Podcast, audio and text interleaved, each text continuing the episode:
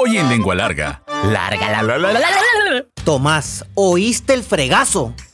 Corre Elena a ver qué se cayó encima del naranjo. Había un patio grande y en el fondo un gran árbol de naranjas lleno de azar. A pesar de los 10 centímetros promedio que mide una lengua humana, todos somos lenguas largas.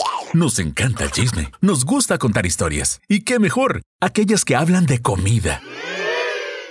Donde la lengua es parte importante de la deglución, masticación y sentido del gusto. Esto es Lengua Larga, el podcast donde el chef Juan Ángel te cuenta historias de cocina, consejos y recetas. ¡Comenzamos! ¿Qué tal, lengua largas? Bienvenidos al episodio número 99. Estamos a un episodio del número 100, obviamente, y nos llena mucho de alegría. Oh, ¡Ay, las tarjetas! Las tarjetas. Pero ahí están en mi casa. Ahorita les voy a decir cómo se van a llevar esas 20 tarjetas que ya tengo reservadas para ustedes. Pero antes, los mensajes que llegaron y se los agradezco mucho. Diana Gómez, algo similar nos pasaba a mí y a mis hermanos cada vez que invitaban a mi mamá a un rezo. Que un rezo significaba tamales y chocolate. Se refiere al episodio número anterior donde les di tips de qué hacer y qué no hacer cuando los invitan a una casa. ¿eh? Y, qué padre, chef, que sirva como referente para las personas en Estados Unidos. Enhorabuena, muchas felicidades. Es que Diana Gómez nos escucha y nos ve en Estados Unidos y, vio el episodio anterior y, pues dice que le cayó como anillo al dedo. Fati de Chihuahua. Hola, mi chef querido. Está deliciosa la ensalada de papa. Nosotros la hacemos para Navidad. En el episodio pasado hablamos de la ensalada de papa y di la receta. Este. Eh, yo aprovecho cualquier día del año para comer lo que se me antoje, independientemente de que no sea Navidad, Semana Santa, etcétera. Así se debe de hacer. Karen Avechuco. Yo no le echo pepinillo ni apio a la ensalada de huevo. Yo le echo tomate, cebolla, chiles en escabeche, huevos y papa. Me encanta eso por la acidez del jitomate. Doris Alday, estoy salivando con el podcast anterior y la ensalada de papa con huevo es de mis preferidas. Me gusta acompañar el pescado empanizado con ensalada de papa. Muchas gracias. Gracias a Marielos Ávila, soy tu fan. Todos mis descubrimientos hacia ti han sido diosidencias. Hace días venía manejando y escuchando la radio. El podcast se transmite también por radio en Radio Sonora. Sí, porque lo van a decir, ¿cómo que en radio? Sí. No le estaba prestando mucha atención cuando de pronto escucho tu voz y me pregunté, ¿qué hace el chef? ¿Qué dices? Me estacioné y presté atención a lo que decías. Era tu podcast Lengua Larga. Desde entonces no puedo escuchar, no puedo dejar de escucharte a diario en mi cocina.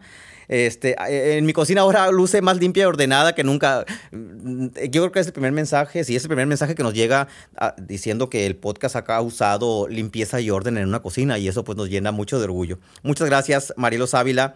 Eh, María Consuelo López, gracias. Estoy escuchando el episodio 98. Felicidades. Algún día quiero conocer la capital del mundo y desde luego la cocina con azulejos amarillos y ese hermoso techo de vigas. Muchas gracias, muchas gracias. Rosa Estela Holguín, muy cierto, chef. Hay gente que no va con uno ni dos, van con tres invitados a las fiestas y está muy mal visto. De eso hablamos en el episodio anterior. Muchas gracias por los comentarios. Eh, Marta Duarte, eh, todos los lengualargas me traen muy bonitos recuerdos de mi infancia, allá en la Sierra Alta, a unos 7 kilómetros de Zaguaripa, donde vivíamos en el rancho. Muchas gracias a, Marta Duarte. Y quiero, quiero aprovechar para mandar saludos a toda la gente de Caborca. Estuvimos en Caborca el fin de semana.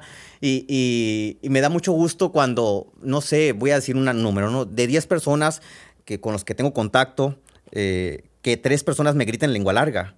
Eso hace que, que- que- nos dé más energía para seguir haciendo eh, este contenido. Eh, dice,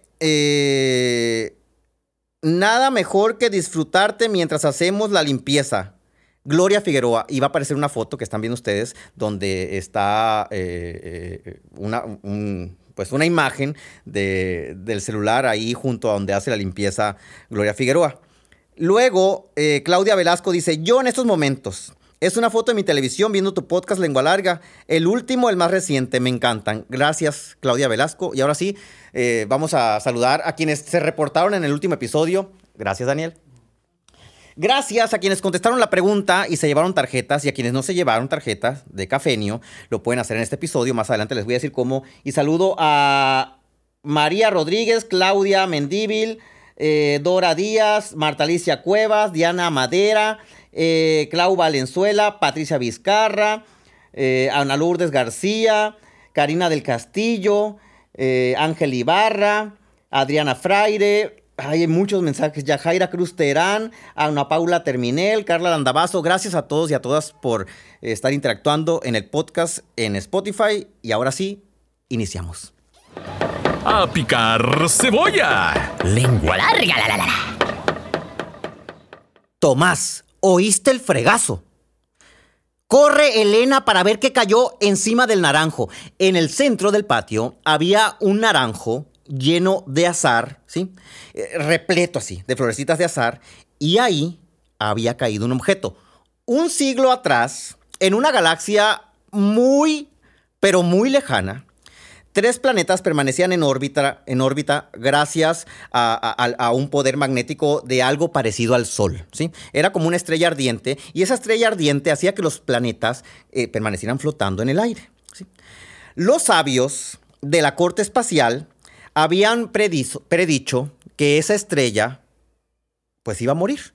Y al morir, los planetas iban a desaparecer y junto con los planetas, todo lo que había de vida en esos planetas. Gente, árboles, animales y cosas que quizá nosotros no conocemos porque estaban en otra galaxia. O sea, no, no había así como lo mismo que en la Tierra. ¿sí? Esos planetas eran Mongolión, Damolosa y Periverte. En esos tres planetas vivía, vivían seres que tenían pues, que tenían vida, ¿no? No voy a decir seres humanos porque eran extraterrestres. El caso es que cuando ya se acercaba el fin de la estrella, de esta nebulosa, este, así luminosa, ardiente, que, que, hacía mantener a los planetas en órbita, el, el, mero mero de todo esto, el emperador, decidió, ¿sí? Que iba a regalar transportación a ciertas personas para conservar la raza, ¿sí? Entonces, el emperador de Periverte, uno de los, de los planetas, le dijo a su cocinero favorito, ¿sabes qué? A ti te va a tocar un objeto para que salves a un miembro de tu familia, ¿sí? Y tienes que elegir entre uno de tus cuatro hijos. ¿sí? Ni tú, ni tu esposa, ni tres de tus hijos se van a salvar. Tienes que elegir a uno solamente para ponerlo dentro y enviarlo a otro lugar antes de que explote, ¿sí? Periverte junto con los otros dos planetas. Entonces, la familia eligió a Leoncio. Leoncio era el más pequeño de los, de los cuatro hijos, tenía eh, cuatro meses y la mirada enternecedora cautivaba a todo mundo. ¿sí? Entonces, pues vieron la carita de los tres hijos no me imagino esa escena. Y, dijeron, bueno, eres tú, Leoncio.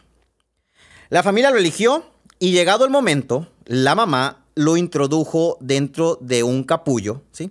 Imagínense aquello como el capullo de un rosal, de esa forma era eh, eh, el aparato donde iba a viajar Leoncio.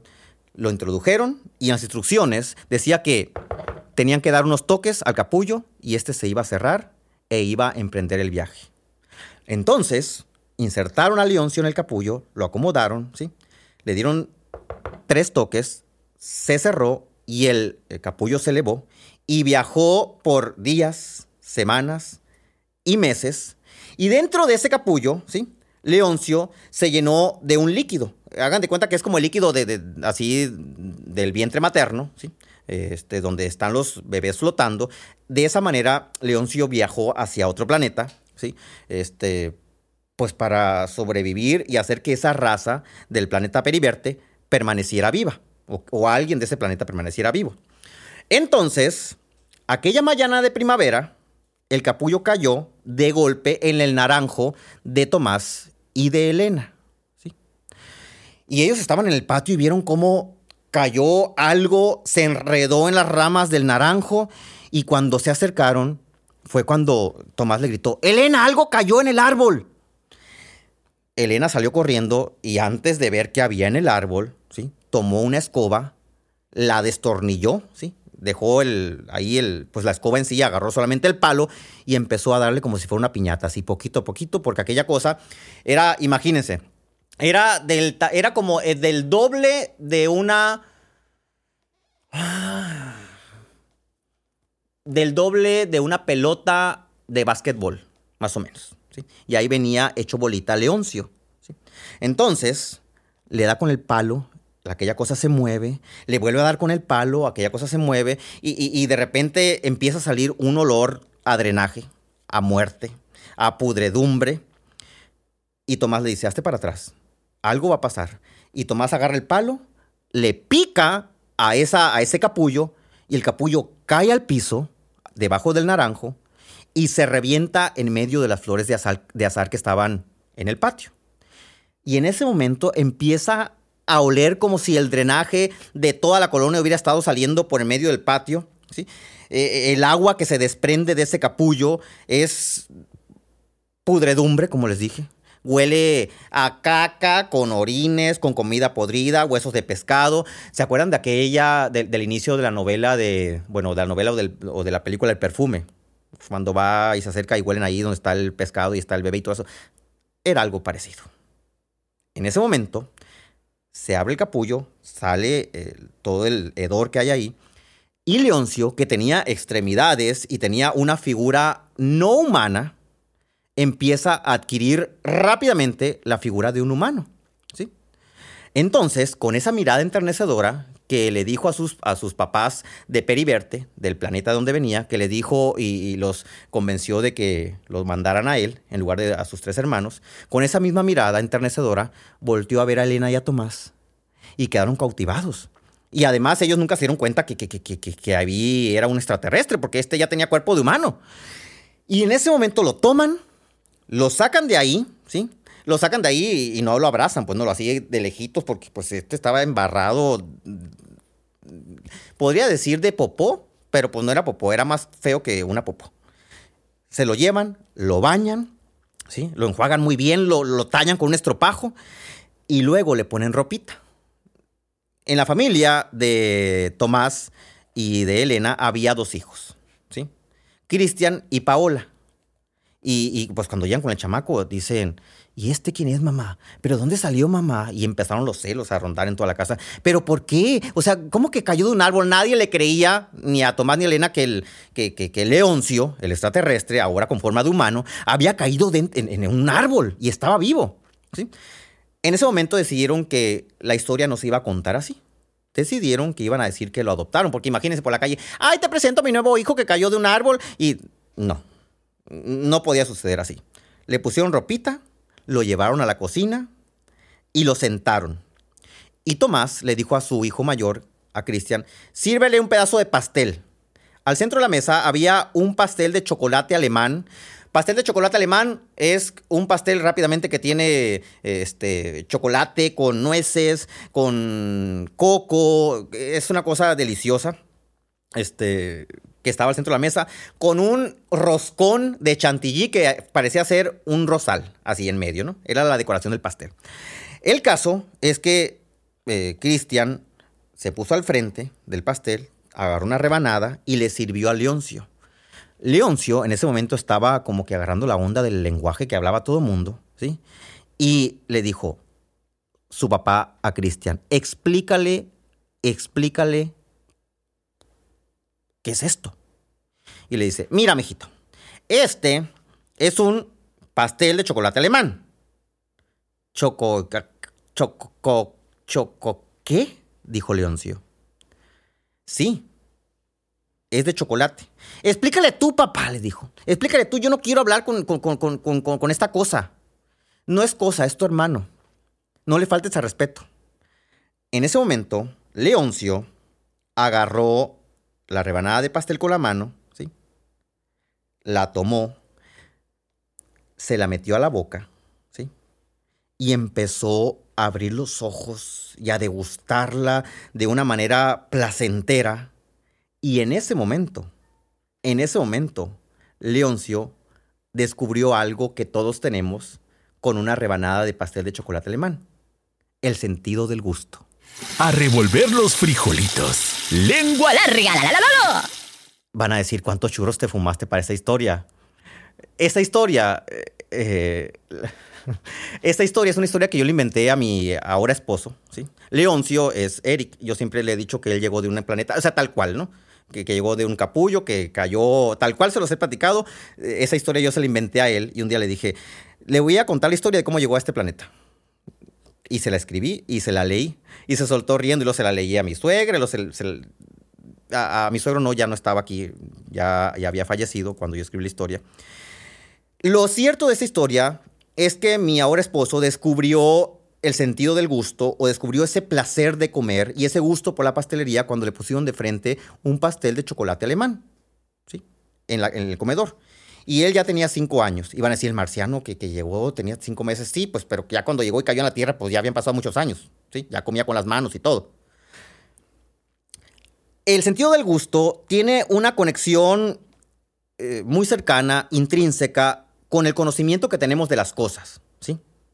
Es decir, si vivimos ignorando toda la vida la existencia de un plato, no va a estar en nuestra memoria gustativa para el momento en que queramos disfrutar algo parecido a eso. Voy a poner un ejemplo. Eh, voy al vino, ¿no? Que el vino es como el mayor ejemplo de todo esto. Cuando uno le sirve una copa de vino y, luego y, hay alguien que dice, ay, esto huele a grosella, con eh, chabacano sobre maduro, unas notas de caoba este, amarga. Si no conocemos la caoba, si no conocemos la grosella, si no conocemos eh, la fruta sobre madura o el chabacano sobre maduro, pues nunca vamos a poder saber que sabe a eso el vino. La memoria, el sentido del gusto se va haciendo de todo lo que comemos en la vida. ¿sí? Si de niño no tuvimos la oportunidad de comer este, duraznos y llega un momento en que nos sirven un pastel de durazno, no vamos a saber, durazno, ¿a qué sabe? ¿Cómo lo relaciono? Eh, ¿Qué me va a provocar? Es por eso que es muy importante en la vida darle oportunidad a todos los sabores. ¿sí? Probar todo porque eso nos va a educar el paladar y nos va a hacer el sentido de gusto más amplio. Y con eso vamos a tener una amplitud más grande de placer.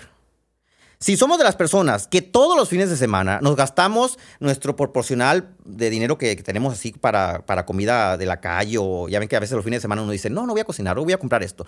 Pero si todos los fines de semana estamos comprando pizzas en el mismo lugar, pues nos vamos a morir sin tener un buen sentido del gusto. ¿sí? Y, van a decir, ay, pues yo me voy a morir así. Pues sí, pero vamos a dejar de disfrutar un montón de cosas que hay en la vida por el hecho de no arriesgarnos a probarlo, ¿sí? No hay que, eh, este, hay que, hay que, eh, hay que sacar siempre ese leoncio que todos llevamos dentro. Y así como Leoncio le dijeron, ese pastel de chocolate, y lo agarró con las manos y se lo metió a la boca y lo saboreó, sin poner peros, explicaciones de que estaba feo, negro, baboso, lleno de pelitos como de, de, de, coco. Si no hacemos lo que hizo Leoncio, nos vamos a ir a la tumba sin haber probado tantas cosas que nos podrían haber ocasionado placer en nuestra vida. A lavar los trapitos es presentado por Cafenio. Lengua larga. La, la, la, la pregunta del día para llevarse una de las 20 tarjetas que dejé en mi casa por estar sirviendo el café. Me puse a, me puse a, echar el café en el termo y, dejé las tarjetas en la casa. Las tarjetas existen, ¿eh? No van a creer que, ay, sí, no es cierto, no. Hay 20 tarjetas por cada episodio. Se, ve, se ve, no sé si se ve el, humito.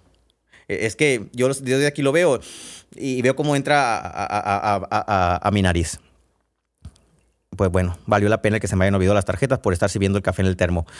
Si quieren llevarse una de las 20 tarjetas correspondientes a este capítulo, nada más quedan estas 20 y las del siguiente. Porque recuerden que regalamos 100 tarjetas para festejar los 100 episodios. Cada tarjeta es de 100 pesos para que compren café en cafenio. Si quieren llevárselas, tienen que contestar la pregunta que aparece en Spotify, solamente en Spotify. En la parte de abajo de este episodio que están escuchando, hay una pregunta que dice, ¿cómo se llamaba el extraterrestre? Las primeras 20 personas que contesten cómo se llamaba el extraterrestre, ¿sí? No el nombre real que tiene ahorita en la vida mi marido, sino el nombre que tiene en el cuento, ¿sí? Porque ya sé que van a empezar a poner, ¿se llamaba Eric? No, no, no. En la historia no se llamaba Eric. Solamente aplica para Spotify. Nos han llegado muchos mensajes de que, ah, yo contesté en YouTube, me han, mandado la respuesta en, en, WhatsApp, me han mandado la respuesta en Instagram. No, la respuesta es en Spotify. Y una vez que, que yo ya veo las primeras 20 respuestas, las publico y cuando ustedes vean que ya están publicados 20 nombrecitos con 20 respuestas, van a poder ver si fueron ustedes unos de los elegidos y ya me mandan un WhatsApp para, pues, para decirles cómo recogerlas. El WhatsApp es 6621 12 12 30. Échale queso. Lengua larga. La, la, la, No les voy a dar la receta del pastel de chocolate alemán, esas que se las dé mi marido. Yo les voy a dar la receta con, lo que, con la que a mí me sucedió ese despertar. Yo creo que, todos tenemos una receta con, con, la que despertamos el sentido del gusto y, y que a partir de ese momento dijimos, wow, esta comida nunca la había probado y me encantó. Y a partir de ese momento empiezan a aparecer en nuestras vidas muchas comidas que nos van a causar ese efecto. Pero hay que darle la oportunidad. En mi caso, la comida que me causó eso en el pueblo fue la pizza. La pizza, aunque no es mi comida favorita del mundo, pero ese, ese es cuando yo vi, así que era como un pan tortilla eh, pero no estaba en, el comal, estaba horneada, tenía queso, el queso hacía hebra, tenía carne fría arriba. Mm, yo no lograba comprender qué era, pues, ¿no? Y cuando a mi mamá le pasó una receta, si ustedes ya escucharon eh, todos los capítulos, hay un capítulo dedicado a cómo apareció la pizza eh, en mi vida. Pero les voy a dar la receta de esa pizza, de la que hacía mi mamá, que es muy fácil. En una taza y un cuarto de agua tibia. Agua tibia significa meten el dedo en el agua. Si, pueden mantenerlo 10 segundos, está tibia. Si se queman en el, minuto, en el segundo número 5, no está tibia, está caliente. ¿sí? Tiene que, el dedo tiene que aguantar 10 segundos adentro del agua. Eso, esa es la medida. Una taza y un cuarto de agua tibia van a agregar una cucharada de harina de trigo y una cucharada de levadura. Levadura instantánea, esa que viene en sobrecito. Cada sobrecito es una cucharada, ¿eh? para que no tengan que medirla. Pero si tienen levadura en sobre, digo, y bien cerrada, porque debe estar bien cerrada, de ahí medin una cucharada. Un una taza y un cuarto de agua tibia, una cucharada de harina de trigo y una cucharada de levadura. Van a reposar 10 minutos. En 10 minutos esto se va a levantar al doble o al triple.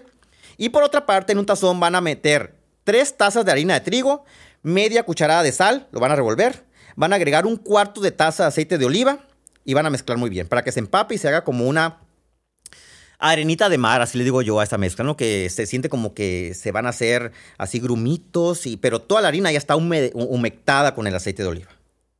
En ese momento van a agregar la levadura con todo el líquido y demás ahí a la masa y van a amasar, ¿sí? Hasta que la masa no se pegue en las manos. Va a ser como un amasado como de 5 minutos más o menos. La van a tapar en un tazón, la van a dejar reposar hasta que doble su tamaño y luego van a tomar una porción y ahí viene lo que todos ya conocemos. La extienden con la mano, con un rodillo, con un vaso, con una botella de vino, de preferencia porque está lisa, no porque, porque tenga que tomarse la botella del vino, ¿no? Pero eh, porque si la hacen con una botella de Coca-Cola, pues va a salir toda la pizza así como con ondas y no va a salir plana, pues, ¿no?